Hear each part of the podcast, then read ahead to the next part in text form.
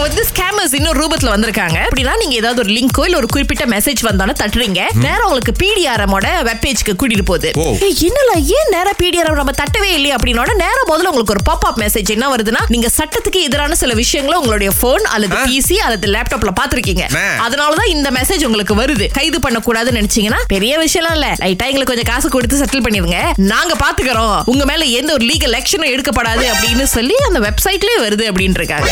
என்னப்பா கண்டிப்பா இது பிடிஆர்எம் கிட்ட இருந்து வந்திருக்க வாய்ப்பே இல்ல பாருங்களா அவங்களும் ஒரு ஸ்டேட்மெண்ட் விடுத்திருக்காங்க இல்லங்க இது தெல்ல தெளிவாவே உங்களுக்கு தெரியலையா இது வந்து ஒரு ஸ்கேம் அப்படின்னு சொல்லிட்டு ஸ்கேமர்ஸ் எப்படின்னா ஓ நாங்க தப்பு பண்ணலனா நீங்க போலீஸ் கிட்ட போறீங்க நாங்களே போலீஸ் ஆயிட்டா நீங்க பயப்படுவீங்க தானே அப்படின்னு சொல்லி இந்த மாதிரி புதுசா ஒரு வழியை வந்து இப்ப கண்டுபிடிச்சிருக்காங்க ஆகவே ஏதாவது லிங்க்லாம் வந்துச்சுன்னா பயந்துடாதீங்க பட்டு கேன்சல் பண்ணிட்டு போங்க இலோன் மாம் என்ன சொல்லிட்டாருன்னா ட்விட்டர்ல வந்து ப்ளூ டிக் இருந்தா இவ்வளவு பேர் தான் பார்க்க முடியும் இல்லாதவங்க இவ்வளவு பேரை பார்க்கலாம் பூசா வரவங்களா அவ்வளவு பேரை பார்க்கலாம்னு ட்விட்டர் அப்படிங்கிறது சுதந்திரமா இருந்துச்சு அதுக்கு ஒரு கட்டுப்பாடு போட்டோம்னா இங்க ஜாக் பார்த்திருக்காரு எ- இது ஒரு நல்ல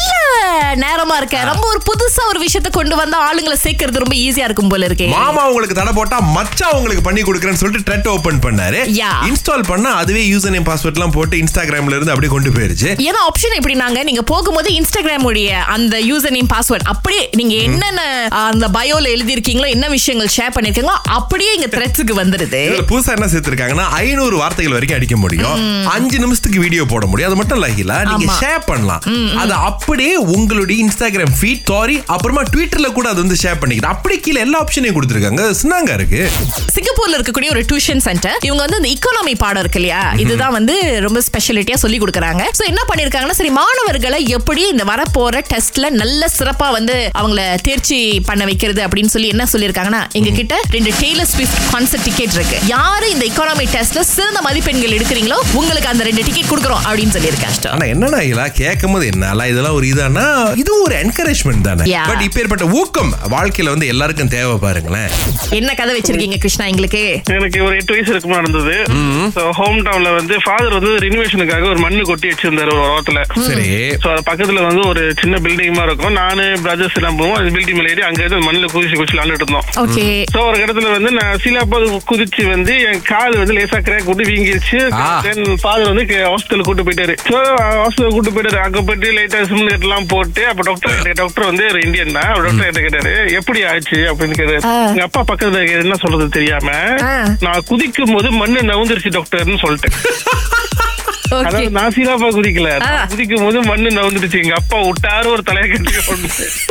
மண்ணு மேலதான் தப்பு உங்க மேல இல்ல கால்ல இப்பதான்ப்பா கிராக்கு தலையிலேயே விழுந்துட போகுது திங்கள் முதல் வெளிவரை காலை ஆறிலிருந்து பத்து வரை கலக்கல் காலையில் சுரேஷ் மற்றும் அகிலாவுடன் இணைய தவறாதீங்க ராகா ஆஹா சிறந்த சிறந்த இசை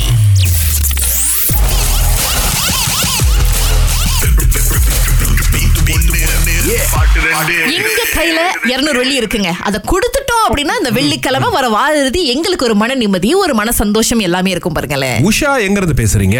பின்னங்கிலேருந்து இதப்பா பாட்டை கேளுங்க